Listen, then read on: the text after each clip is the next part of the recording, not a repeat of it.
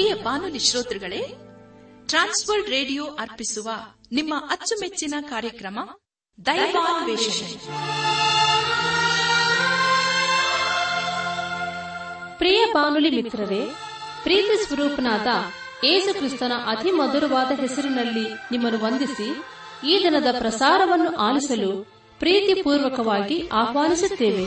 ದೈವಾನ್ವೇಷಣೆ ದೈವಾನ್ವೇಷಣೆ ದೈವಾನ್ವೇಷಣೆ ದೈವಾನ್ವೇಷಣೆ ಪ್ರತಿ ಮಾನವನಿಗೆ ದೇವರೇ ಅವಶ್ಯ ದೈವಾನ್ವೇಷಣೆ. ಪ್ರಿಯರೇ, ದೇವರ ಸ್ವರೂಪದಲ್ಲಿ ನಿರ್ಮಿಸಲ್ಪಟ್ಟ ಮಾನವ ಕುಲವು ಕ್ರಿಸ್ತೇಸುವಿನಲ್ಲಿ ದೊರೆಯುವ ನಿರಂತರವಾದ ಸಂತೋಷ, ಶಾಂತಿ, ಪಾಪ ಕ್ಷಮಾಪಣೆ, ನಿತ್ಯ ಜೀವ ಹೊಂದಬೇಕೆಂದು ದೇವರ ಚಿತ್ತವಾಗಿದೆ.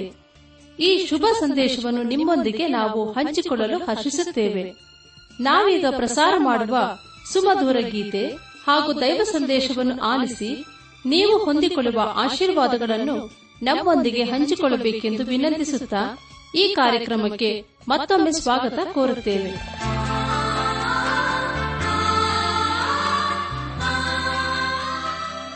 ನನ್ನಾತ್ಮೀಕ ಸಹೋದರ ಸಹೋದರಿಯರೇ, ದೇವರ ವಾಕ್ಯವನ್ನು ಧ್ಯಾನ ಮಾಡುವ ಮುನ್ನ ಕರ್ತನ ಸಮ್ಮುಖದಲ್ಲಿ ನಮ್ಮನ್ನು ತಗ್ಗಿಸಿಕೊಂಡು, ನಮ್ಮ ಶಿರವನ್ನು ಭಾಗಿಸಿ, ನಮ್ಮ ಕಣ್ಣುಗಳನ್ನು ಮುಚ್ಚಿಕೊಂಡು ದೀನತೆಯಿಂದ ಪ್ರಾರ್ಥನೆ ಮಾಡೋಣ.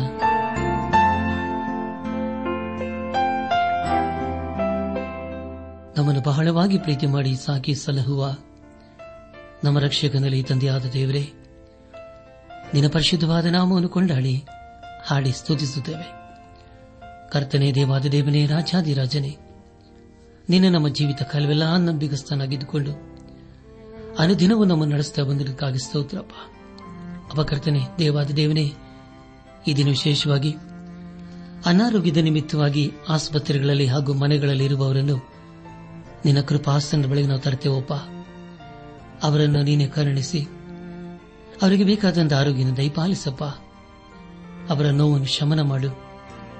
ಅವರು ತೆಗೆದುಕೊಳ್ಳುವಂತಹ ಔಷಧಿ ಆಹಾರಗಳಲ್ಲಿ ನೀನು ಕೃಪೆಯನ್ನು ಸುರಿಸಿ ಅವರ ಜೀವಿತದಲ್ಲಿ ಸ್ವಸ್ಥತೆಯನ್ನು ಕೊಡುವುದರ ಮೂಲಕ ನಿನ್ನನ್ನು ನೀನು ಪ್ರಕಟ ಮಾಡಿಕೊಂಡು ನಿನ್ನನ್ನು ನೀನು ಮಹಿಮೆಪಡಿಸಿಕೊಪ್ಪ.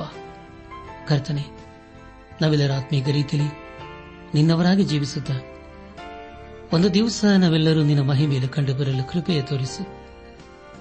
ಎಲ್ಲ ಮಹಿಮೆ ನಿನ್ನ ಮಾತ್ರ ಸಲ್ಲುವುದಾಗಲಿ. ನಮ್ಮ ಪ್ರಾರ್ಥನೆ ಸ್ತೋತ್ರಗಳನ್ನು ನಮ್ಮ ಒಡೆಯನು, ನಮ್ಮ ರಕ್ಷಕನು, ಲೋಕ ವಿಮೋಚಕನೂ ಆದ ಯೇಸು ಕ್ರಿಸ್ತನ ದಿವ್ಯ ನಾಮದಲ್ಲಿ ಸಮರ್ಪಿಸಿಕೊಳ್ಳುತ್ತೇವೆ ತಂದೆಯೇ, ಆಮೇನ್.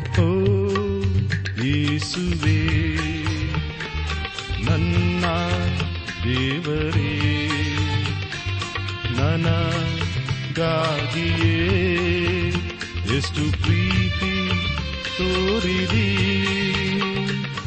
ಓ ಯೇಸುವೇ ನನ್ನ ದೇವರೇ, ನನಗಾಗಿಯೇ ಎಷ್ಟು ಪ್ರೀತಿ ತೋರಿದಿ.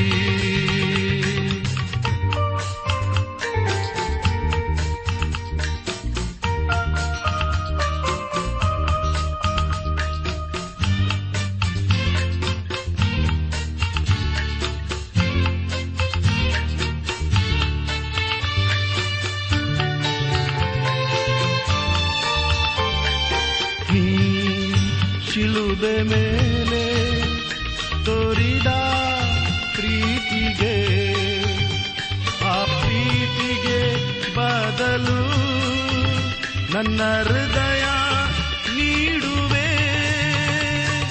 ನೀ ಶಿಲುಬೆ ಮೇಲೆ ತೋರಿದ ಪ್ರೀತಿಗೆ, ಆ ಪ್ರೀತಿಗೆ ಬದಲು ನನ್ನ ಹೃದಯ ನೀಡುವೆ. ಓ ಯೇಸುವೇ ನನ್ನ ದೇವರೇ, ನನಗಾಗಿಯೇ ಎಷ್ಟು ಪ್ರೀತಿ ತೋರಿದಿ.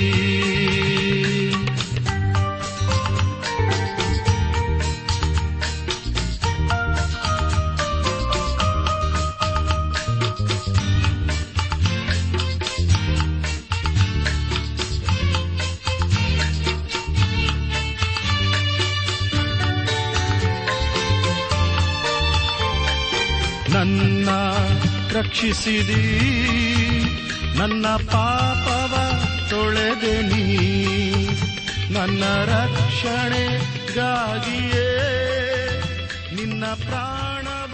ನನ್ನ ಆತ್ಮೀಗ ಸಹೋದರ ಸಹೋದರಿ, ದೇವರ ವಾಕ್ಯವನ್ನು ಧ್ಯಾನ ಮಾಡುವ ಮುನ್ನ ನಿಮ್ಮ ನಿಮ್ಮ ಸತ್ಯವಿದ ಪೆನ್ನು ಪುಸ್ತಕದೊಂದಿಗೆ ಸಿದ್ದರಾಗಿದ್ದಿರಲ್ಲವೇ? ಹಾಗಾದರೆ ಬನ್ನಿ ಪ್ರಿಯರೇ, ಈ ದಿವಸದಲ್ಲಿ ದೇವರು ನಮಗೇನು ಬೋಧಿಸುತ್ತಾನೋ ಅದನ್ನು ಆಲಿಸಿ ಆತನ ಜೀವನ ವಾಕ್ಯಕ್ಕೆ ವಿಧೇಯರಾಗಿ ಜೀವಿಸುತ್ತಾ ಆತನ ಆಶೀರ್ವಾದಕ್ಕೆ ನಾವು ಪಾತ್ರರಾಗೋಣ. ಕಳೆದ ಕಾರ್ಯಕ್ರಮದಲ್ಲಿ ನಾವು ಅಪೊಸ್ತಲನಾದ ಪೌಲನು ಥೆಸಲೋನಿಕ ಸಭೆಗೆ ಬರೆದಂತಹ ಎರಡನೇ ಪತ್ರಿಕೆ ಎರಡನೇ ಅಧ್ಯಾಯ ಒಂದರಿಂದ ಏಳನೇ ವಚನಗಳನ್ನು ಧ್ಯಾನ ಮಾಡಿಕೊಂಡು ಅದರ ಮೂಲಕ ನಮ್ಮ ನಿಜ ಜೀವಿತಕ್ಕೆ ಬೇಕಾದ ಅನೇಕ ಆತ್ಮೀಕ ಪಾಠಗಳನ್ನು ಕಲಿತುಕೊಂಡು ಅನೇಕ ರೀತಿಯಲ್ಲಿ ಆಶೀರ್ವಿಸಲ್ಪಟ್ಟಿದ್ದೇವೆ. ಇದೆಲ್ಲ ದೇವರ ಆತ್ಮನ ಕಾರ್ಯ ಹಾಗೂ ಸಹಾಯವಾಗಿದೆ. ದೇವರಿಗೆ ಮಹಿಮೆ ಉಂಟಾಗಲಿ. ಪ್ರಿಯ ದೇವಜನರೇ, ಅಪೊಸ್ತಲನಾದ ಪೌಲನು ಥೆಸಲೋನಿಕ ಸಭೆಗೆ ಬರೆದಂತಹ ಎರಡನೇ ಪತ್ರಿಕೆಯ ಮುಖ್ಯ ಪ್ರಸ್ತಾಪ ಕರ್ತನಾದ ಯೇಸು ಕ್ರಿಸ್ತನು ಪ್ರತ್ಯಕ್ಷನಾಗುವುದಕ್ಕೆ ಮುಂಚಿತವಾಗಿ ಅನೇಕ ಸಂಗತಿಗಳು ನಡೆಯಬೇಕು ಎಂಬುದಾಗಿ. ಅಪೊಸ್ತಲನಾದ ಪೌಲನು ಥೆಸಲೋನಿಕ ಸಭೆಗೆ ಬರೆಯುವುದೇನೆಂದರೆ ಯೇಸುಕ್ರಿಸ್ತನ ಪ್ರತ್ಯಕ್ಷತೆಯ ವಿಷಯವಾಗಿಯೂ ಕರ್ತನ ದಿನವೂ ಈಗಲೇ ಹತ್ತಿರವಾಯಿತು ಎಂಬುದಾಗಿ ಹೇಳಿ, ಯಾರಾದರೂ ನಿಮ್ಮನ್ನು ಮೋಸಗೊಳಿಸಲು ನೋಡಿಕೊಳ್ಳಿರಿ, ಯಾಕೆಂದರೆ ಮೊದಲು ಮತಭ್ರಷ್ಟತೆಯೂ ಉಂಟಾಗಿ ಅಧರ್ಮ ಸ್ವರೂಪನು ಬಯಲಿಗೆ ಬಂದ ಹೊರತು ಆ ದಿನವೂ ಬರುವುದಿಲ್ಲ ಎಂಬುದಾಗಿಯೂ, ಇದಲ್ಲದೆ ಮನುಷ್ಯನು ನೇಮಕವಾದ ಸಮಯದಲ್ಲೇ ಹೊರತು ಬಯಲಿಗೆ ಬರುವುದಕ್ಕೆ ಏನು ಅಡ್ಡಿ ಮಾಡುತ್ತದೋ ಅದು ನಿಮಗೆ ತಿಳಿದೇ ಇದೆ ಎಂಬುದಾಗಿಯೂ, ಮೋಸಗೊಳಿಸುವ ಸಕಲ ವಿಧವಾದ ಮಹತ್ ಕಾರ್ಯ, ಸೂಚಕ ಕಾರ್ಯ, ಅದ್ಭುತ ಕಾರ್ಯ ಇವುಗಳಿಂದಲೂ ದುರ್ನೀತಿಯ ಎಲ್ಲ ವಂಚನೆಯಿಂದಲೂ ಕೂಡಿ ನಾಶನ ಮಾರ್ಗದಲ್ಲಿರುವವರಿಗೋಸ್ಕರ ಸಂಭವಿಸುವುದು ಎಂಬುದಾಗಿ ಹೇಳಿದ ವಿಷಯಗಳ ಕುರಿತು ನಾವು ಧ್ಯಾನ ಮಾಡಿಕೊಂಡೆವು. ಧ್ಯಾನ ಮಾಡಿದಂತಹ ಎಲ್ಲ ಹಂತಗಳಲ್ಲಿ ದೇವಾದಿ ದೇವನೇ ನಮ್ಮನ್ನು ನಡೆಸಿದನು. ದೇವರಿಗೆ ಮಹಿಮೆಯುಂಟಾಗಲಿ. ಇಂದು ನಾವು ಅಪೊಸ್ತಲನಾದ ಪೌಲನು ಥೆಸಲೋನಿಕ ಸಭೆಗೆ ಬರೆದಂತ ಎರಡನೇ ಪತ್ರಿಕೆ ಎರಡನೇ ಅಧ್ಯಾಯ ಏಳರಿಂದ ಹನ್ನೆರಡನೇ ವಚನಗಳನ್ನು ಧ್ಯಾನ ಮಾಡಿಕೊಳ್ಳೋಣ. ಮುಂದೆ ಮುಂದೆ ನಾವು ಧ್ಯಾನ ಮಾಡುವಂತಹ ಎಲ್ಲ ಹಂತಗಳಲ್ಲಿ ದೇವರನ್ನು ಆಚರಿಸಿಕೊಂಡು ಮುಂದೆ ಮುಂದೆ ಸಾಗೋಣ. ಅಪೊಸ್ತಲನಾದ ಪೌಲನು ಥೆಸಲೋನಿಕ ಸಭೆಗೆ ಬರೆದಂತ ಎರಡನೇ ಪತ್ರಿಕೆ ಎರಡನೇ ಅಧ್ಯಾಯ ಎಂಟನೇ ವಚನವನ್ನು ಓದುವಾಗ, ಅವನು ತೆಗೆದು ಬಿಡಲ್ಪಟ್ಟ ಕೂಡಲೇ ಆ ಅಧರ್ಮ ಸ್ವರೂಪನು ಕಾಣಬರುವನು, ಅವನನ್ನು ಯೇಸು ಕರ್ತನು ತನ್ನ ಬಾಯಿಯ ಉಸಿರಿನಿಂದ ಕೊಲ್ಲುವನು, ತನ್ನ ಪ್ರತ್ಯಕ್ಷತೆಯ ಪ್ರಕಾಶದಿಂದ ಸಂಹರಿಸುವನು ಎಂಬುದಾಗಿ. ಪ್ರಿಯರೇ, ಅಧರ್ಮ ಸ್ವರೂಪನು ಎಂಬುದಾಗಿ ಹೇಳುವಾಗ ಅವನೇ ಕ್ರಿಸ್ತ ವಿರೋಧಿ ಹಾಗೂ ಸುಳ್ಳುಗಾರನು, ಮೋಸಗಾರನೂ ಆಗಿದ್ದಾನೆ. ಅವನೇ ಈ ಲೋಕದಲ್ಲಿ ತನ್ನ ಅಧಿಕಾರವನ್ನು ನಡೆಸುತ್ತಿದ್ದಾನೆ. ಅವನನ್ನು ಯಾರೂ ತಡೆಯುವುದಕ್ಕೆ ಆಗುವುದಿಲ್ಲ. ಆದರೆ ಯೇಸು ಕ್ರಿಸ್ತನು ಮಾತ್ರ ಅವನ ಅಧಿಕಾರವನ್ನು ತಡೆಯಲು ಸಾಧ್ಯ. ದೇವ ಜನರಾದ ಇಸ್ರಾಯೇಲರ ಸ್ಥಿತಿಯು ಐಗುಪ್ತದಲ್ಲಿ ನಿರೀಕ್ಷೆಯಿಲ್ಲದೇ ಇತ್ತು. ಅವರ ಸ್ಥಿತಿಯು ನಿರಾಶಾದಾಯಕವಾಗಿತ್ತು. ಆದರೆ ಪ್ರಿಯರೇ, ದೇವರೇ ಅವರಿಗೆ ಸಹಾಯ ಮಾಡಿದನು. ಅದೇ ರೀತಿಯಲ್ಲಿ ಯೇಸು ಕ್ರಿಸ್ತನು ತನ್ನ ನೀತಿಯ ರಾಜ್ಯವನ್ನು ಸ್ಥಾಪನೆ ಮಾಡುವವರೆಗೆ ಅನೇಕ ವಿಶ್ವಾಸಿಗಳ ಸ್ಥಿತಿಯು ಮಹಾಸಂಗಡ ಕಾಲದಲ್ಲಿ ಅದೇ ರೀತಿಯಲ್ಲಿ ಇರುತ್ತದೆ.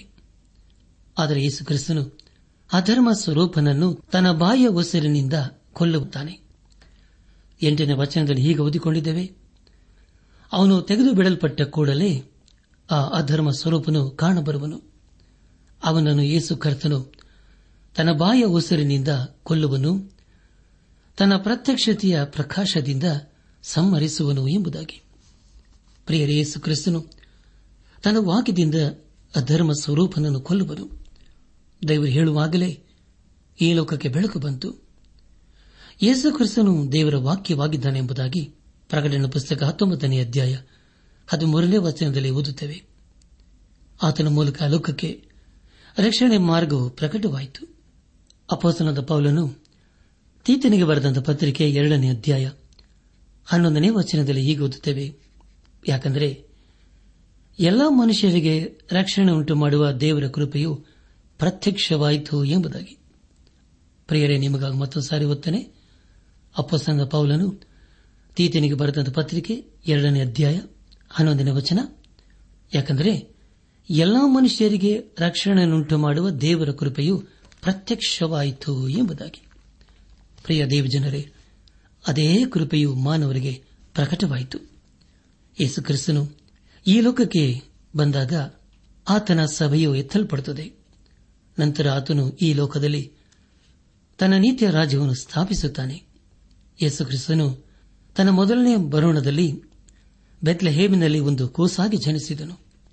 ನಂತರ ತನ್ನ ಮೂವತ್ತನೇ ವಯಸ್ಸಿನಲ್ಲಿ ತನ್ನ ಸೇವೆಯನ್ನು ಪ್ರಾರಂಭಿಸಿದನು. ಅದೇ ರೀತಿಯಲ್ಲಿ ಆತನ ಎರಡನೇ ಬರೋಣದಲ್ಲಿ ಎರಡು ಕಾರ್ಯಗಳನ್ನು ನಾವು ನೋಡುತ್ತೇವೆ. ಮೊದಲದಾಗಿ ತನ್ನ ಸಭೆಯನ್ನು ಮಧ್ಯ ಆಕಾಶದಲ್ಲಿ ಸಂಧಿಸುತ್ತಾನೆ. ನಂತರ ಆತನು ಈ ಲೋಕಕ್ಕೆ ಬಂದು ತನ್ನ ನೀತಿಯ ರಾಜ್ಯವನ್ನು ಸ್ಥಾಪಿಸುತ್ತಾನೆ. ಅದೇ ಸಮಯದಲ್ಲಿ ಅಧರ್ಮ ಸ್ವರೂಪವನ್ನು ನಾಶವಾಗುತ್ತಾನೆ. ದೇವರಿಗೆ ಮಹಿಮೆಯುಂಟಾಗಲಿ. ನಮ್ಮ ಧ್ಯಾನವನ್ನು ಮುಂದುವರೆಸಿ ಅಪೊಸ್ತಲನಾದ ಪೌಲನು ಥೆಸಲೋನಿಕ ಸಭೆಗೆ ಬರೆದಂತಹ ಎರಡನೇ ಪತ್ರಿಕೆ ಎರಡನೇ ಅಧ್ಯಾಯ ಒಂಬತ್ತನೇ ವಚನವನ್ನು ಓದುವಾಗ, ಆ ಅಧರ್ಮ ಸ್ವರೂಪನ ಪ್ರತ್ಯಕ್ಷತೆಯು ಸೈತಾನನ ಮಾಟಕ್ಕನುಗುಣವಾಗಿರುವುದು. ಅದು ಮೋಸಗೊಳಿಸುವ ಸಕಲ ವಿಧವಾದ ಮಹತ್ ಕಾರ್ಯ, ಸೂಚಕ ಕಾರ್ಯ, ಅದ್ಭುತ ಕಾರ್ಯ ಇವುಗಳಿಂದಲೂ ದುರ್ನೀತಿಯ ಎಲ್ಲ ವಂಚನೆಯಿಂದಲೂ ಕೂಡಿ ನಾಶನ ಮಾರ್ಗದಲ್ಲಿರುವವರಿಗೋಸ್ಕರ ಸಂಭವಿಸುವುದು ಎಂಬುದಾಗಿ. ಕರ್ತನ ಪ್ರಿಯ ಸಹೋದರ ಸಹೋದರಿಯರೇ, ಅಧರ್ಮ ಸ್ವರೂಪನೆಂದು ಹೇಳುವಾಗ ಅವನೇ ಕ್ರಿಸ್ತ ವಿರೋಧಿ ಸೈತಾನನಾಗಿದ್ದಾನೆ. ಅವನೇ ಪಾಪಕ್ಕೆ ಹಾಗೂ ಸುಳ್ಳಿಗೆ ಮೂಲನಾಗಿದ್ದಾನೆ. ಅವನು ಈ ಲೋಕದಲ್ಲಿ ಅನೇಕರನ್ನು ಮೋಸಗೊಳಿಸಿದ್ದಾನೆ. ನಮ್ಮ ನಿರೀಕ್ಷೆಯು ಅದು ಯೇಸು ಕ್ರಿಸ್ತನೇ ಆಗಿರಬೇಕು.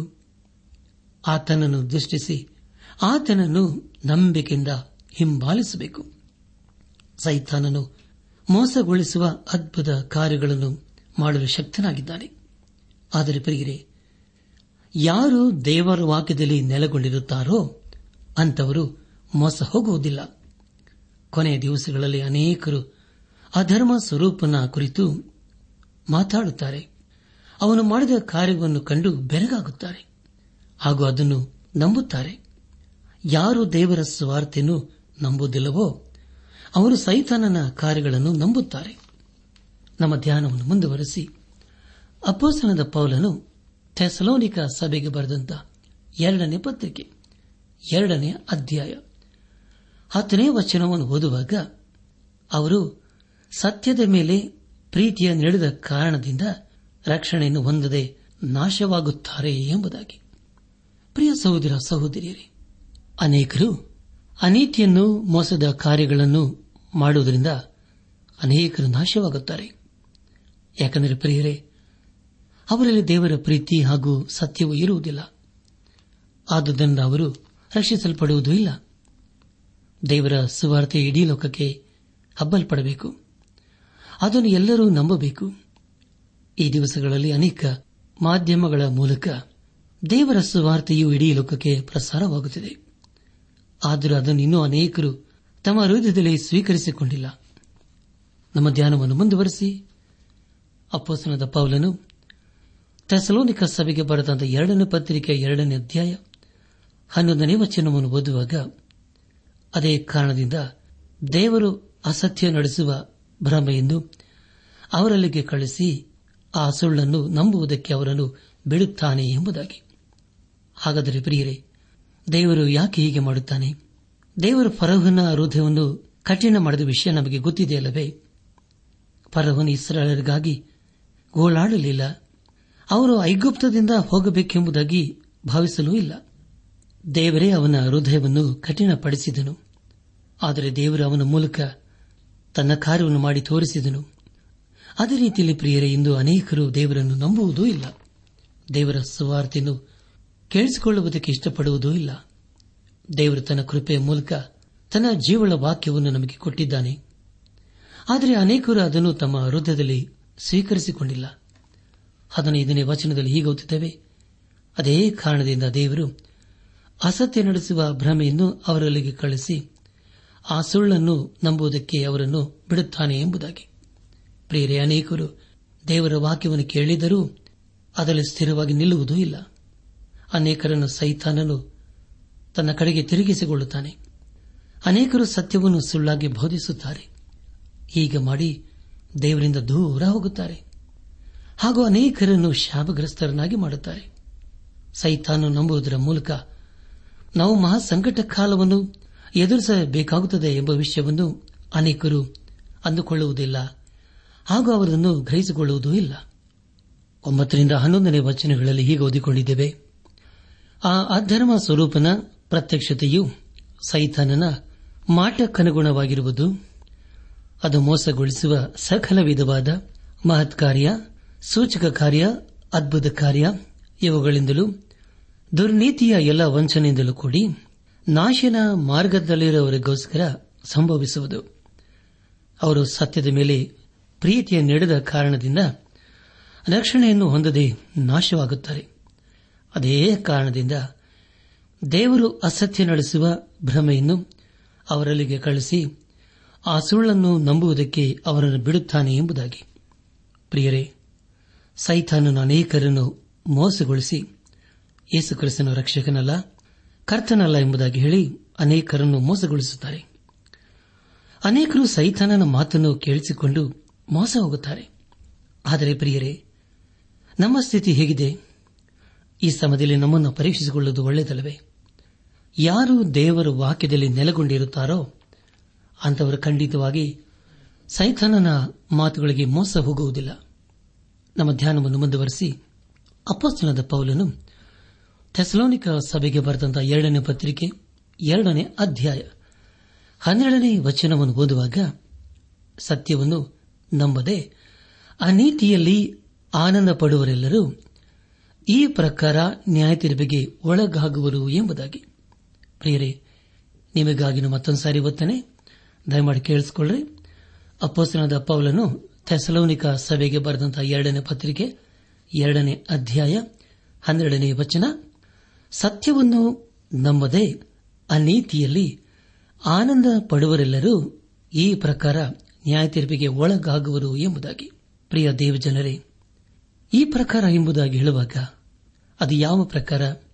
ಹತ್ತನೇ ವಚನದಲ್ಲಿ ಹೀಗೆ ಓದಿಕೊಂಡಿದ್ದೇವೆ, ಅವರು ಸತ್ಯದ ಮೇಲೆ ಪ್ರೀತಿಯ ನಡೆದ ಕಾರಣದಿಂದ ರಕ್ಷಣೆಯನ್ನು ಹೊಂದದೆ ನಾಶವಾಗುತ್ತಾರೆ.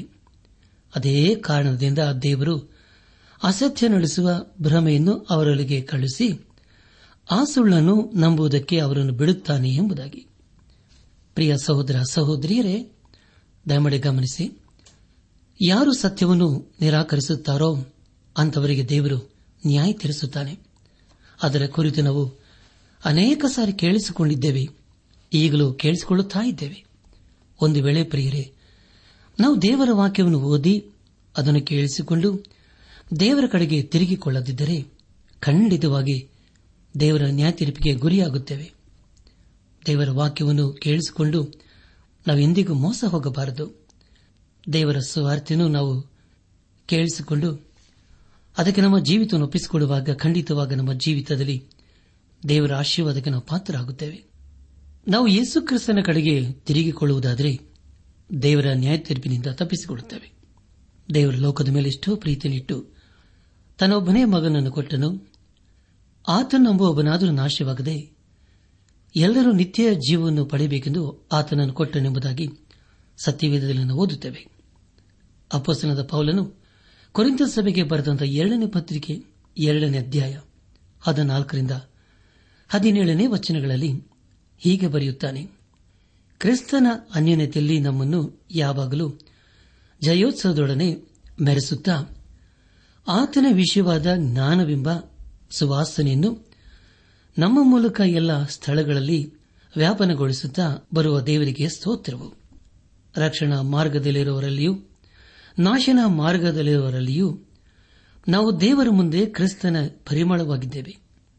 ನಾವು ನಾಶನ ಮಾರ್ಗದಲ್ಲಿರುವವರಿಗೆ ಮರಣದಿಂದ ಹುಟ್ಟಿ ಮರಣವನ್ನು ಹುಟ್ಟಿಸುವ ವಾಸನೆಯಾಗಿಯೂ, ರಕ್ಷಣಾ ಮಾರ್ಗದಲ್ಲಿರುವವರಿಗೆ ಜೀವವನ್ನು ಹುಟ್ಟಿ ಜೀವವನ್ನು ಹುಟ್ಟಿಸುವ ವಾಸನೆಯಾಗಿಯೂ ಇದ್ದೇವೆ. ಇಂತಹ ಕಾರ್ಯಗಳಿಗೆ ಯಾರು ಯೋಗ್ಯರು? ಆದರೆ ನಾವು ದೇವರ ವಾಕ್ಯವನ್ನು ಕಲಬೆರಕೆ ಮಾಡುವರಾದ ಹೆಚ್ಚು ಪಾಲಿನ ಜನರ ಹಾಗಿರದೆ ನಿಷ್ಕಪಟಿಗಳಾಗಿ ದೇವರಿಂದ ಉಪದೇಶ ಹೊಂದಿದವರಿಗೆ ತಕ್ಕ ಹಾಗೆ ಕ್ರಿಸ್ತನ ಅನ್ಯೋನ್ಯತೆಯಲ್ಲಿದ್ದುಕೊಂಡು ದೇವರ ಸಮಕ್ಷಮದಲ್ಲಿಯೇ ಮಾತಾಡುತ್ತೇವೆ ಎಂಬುದಾಗಿ. ಪ್ರಿಯ ದೇವ್ ಜನರೇ, ದೇವರ ಸುವಾರ್ತೆಯನ್ನು ನಾನು ಎಂದೂ ಕೇಳಿಸಿಕೊಂಡಿಲ್ಲ ಎಂಬುದಾಗಿ ಯಾರು ಹೇಳುವುದಕ್ಕೆ ಸಾಧ್ಯವಿಲ್ಲ. ಈಗ ನಾವು ಅದನ್ನು ಕೇಳಿಸಿಕೊಳ್ಳುತ್ತಾ ಇದ್ದೇವೆ. ದೇವರ ವಾಕ್ಯವನ್ನು ನಾವು ಅನೇಕ ಕಡೆ ಕೇಳಿಸಿಕೊಂಡಿದ್ದಿರಬಹುದು. ಒಂದು ವೇಳೆ ನಾವು ದೇವರ ಸುವಾರ್ತೆಯನ್ನು ತಿರಸ್ಕರಿಸುವುದಾದರೆ ನಮಗೆ ಮರಣವು ಖಂಡಿತ, ಅದರ ಜೊತೆ ಜೊತೆಯಲ್ಲಿ ನಾವು ನಾಶವಾಗುತ್ತೇವೆ ಹಾಗೂ ದೇವರ ಕೋಪಕ್ಕೂ ದೇವರ ನ್ಯಾಯ ತೀರ್ಪಕ್ಕೂ ಗುರಿಯಾಗುತ್ತೇವೆ.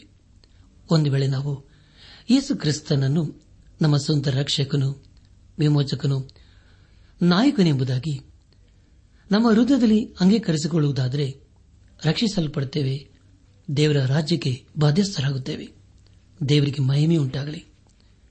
ಮುಂದೆ ಅಪೊಸ್ತಲನಾದ ಪೌಲನು ವಿಶ್ವಾಸಿಗಳು ಮಾಡಬೇಕಾದ ಕಾರ್ಯಗಳ ಕುರಿತು ತಿಳಿಸುತ್ತಾನೆ. ನಮ್ಮ ಜೀವಿತವು ಯೇಸುಕ್ರಿಸ್ತನು ಮೆಚ್ಚುವಂತಹ ಜೀವಿತವಾಗಿರಬೇಕು. ಯೇಸುಕ್ರಿಸ್ತನು ಎರಡನೇ ಸಾರಿ ಬರುತ್ತಾನೆ ಎಂಬುದಾಗಿ ಹೇಳಿದರೆ ಮಾತ್ರ ಸಾಲದು.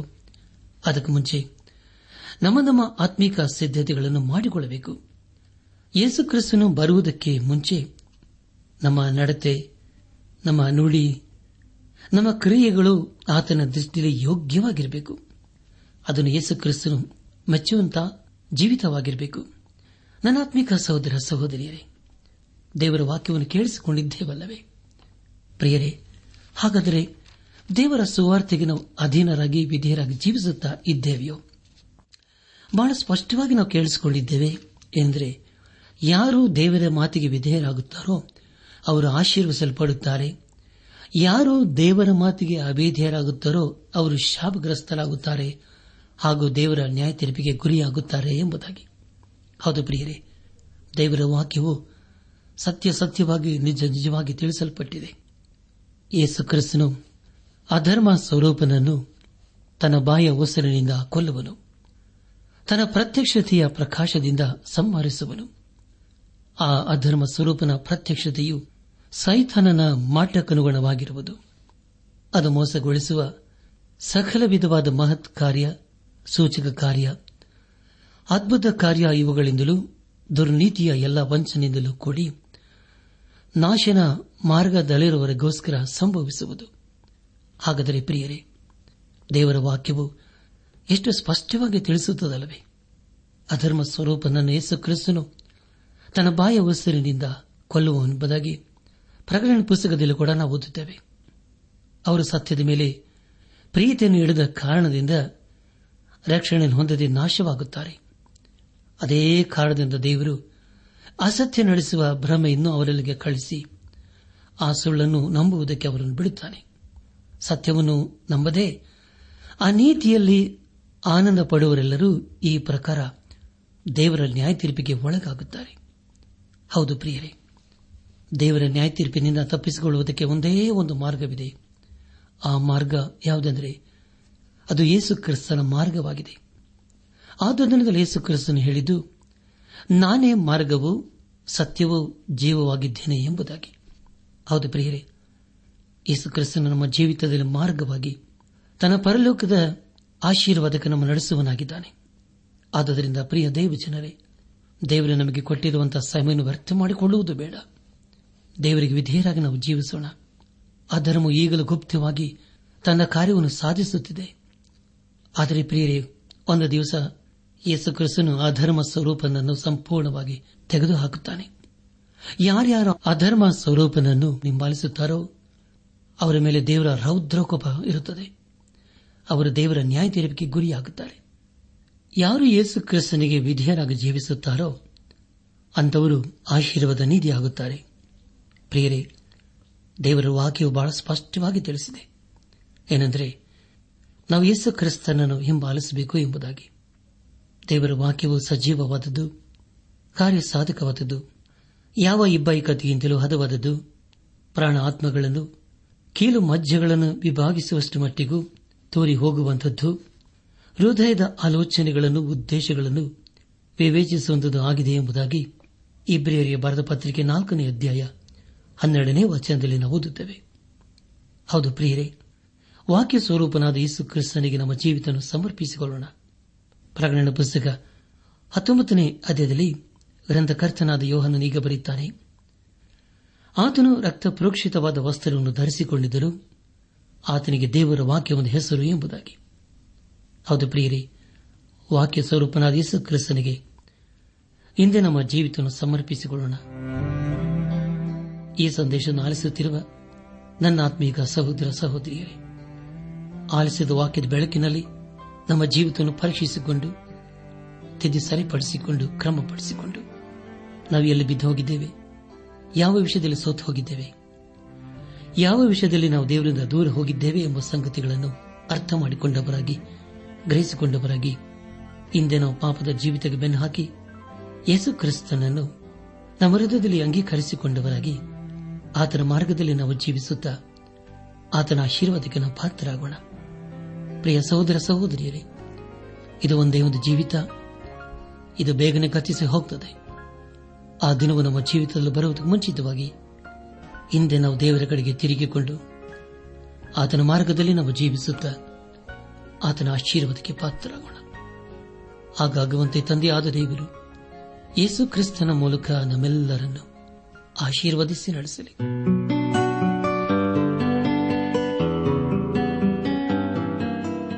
ಪ್ರಿಯರೇ, ನಿಮಗೆ ಪ್ರಾರ್ಥನೆಯ ಅವಶ್ಯಕತೆ ಇದ್ದರೆ, ನಿಮ್ಮಲ್ಲಿ ಏನಾದರೂ ಸಂದೇಹ ಅಥವಾ ಸಲಹೆಗಳಿದ್ದರೆ ದಯಮಾಡಿ ದೂರವಾಣಿಯ ಕರೆ ಮೂಲಕ ನಮಗೆ ತಿಳಿಸಿರಿ. ನಮ್ಮ ಮೊಬೈಲ್ ದೂರವಾಣಿ ಸಂಖ್ಯೆ ಒಂಬತ್ತು ಎಂಟು ನಾಲ್ಕು ಐದು ಆರು ಒಂದು ಆರು ನಾಲ್ಕು ಒಂದು ಎರಡು.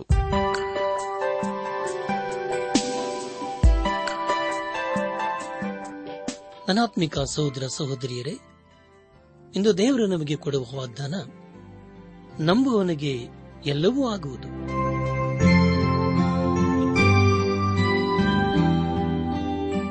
ನಮ್ಮ ನೆಚ್ಚಿನ ಶ್ರೋತೃಗಳೇ, ಇದುವರೆಗೂ ಪ್ರಸಾರವಾದ ದೈವಾನ್ವೇಷಣೆ ಕಾರ್ಯಕ್ರಮವನ್ನ ಆಲಿಸಿದ್ದಕ್ಕಾಗಿ ತುಂಬಾ ವಂದಿಸುತ್ತೇವೆ.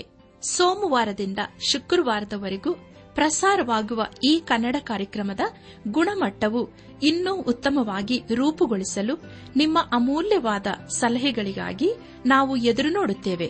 ನಿಮ್ಮ ನೆಚ್ಚಿನ ಗೀತೆ ಮರುಪ್ರಸಾರ ಮಾಡಬೇಕಾಗಿ ಕೋರಿದರೆ ನಮ್ಮ ವಿಳಾಸಕ್ಕೆ ಇಂದೇ ಸಂಪರ್ಕಿಸಿ. ನಿಮ್ಮ ಪತ್ರಗಳು ನಮಗೆ ಪ್ರೋತ್ಸಾಹ ನೀಡುವುದಲ್ಲದೆ ನಿಮಗಾಗಿ ನಾವು ಮನಸ್ಸಾರೆ ಪ್ರಾರ್ಥಿಸುತ್ತೇವೆ.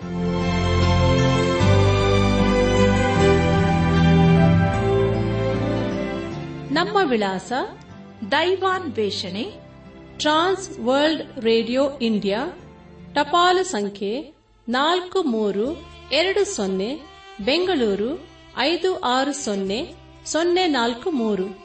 ನಮ್ಮ ಇಮೇಲ್ ವಿಳಾಸ KN TTB at radio eight eight two dot com. ನಮಸ್ಕಾರ ಪ್ರಿಯರೇ.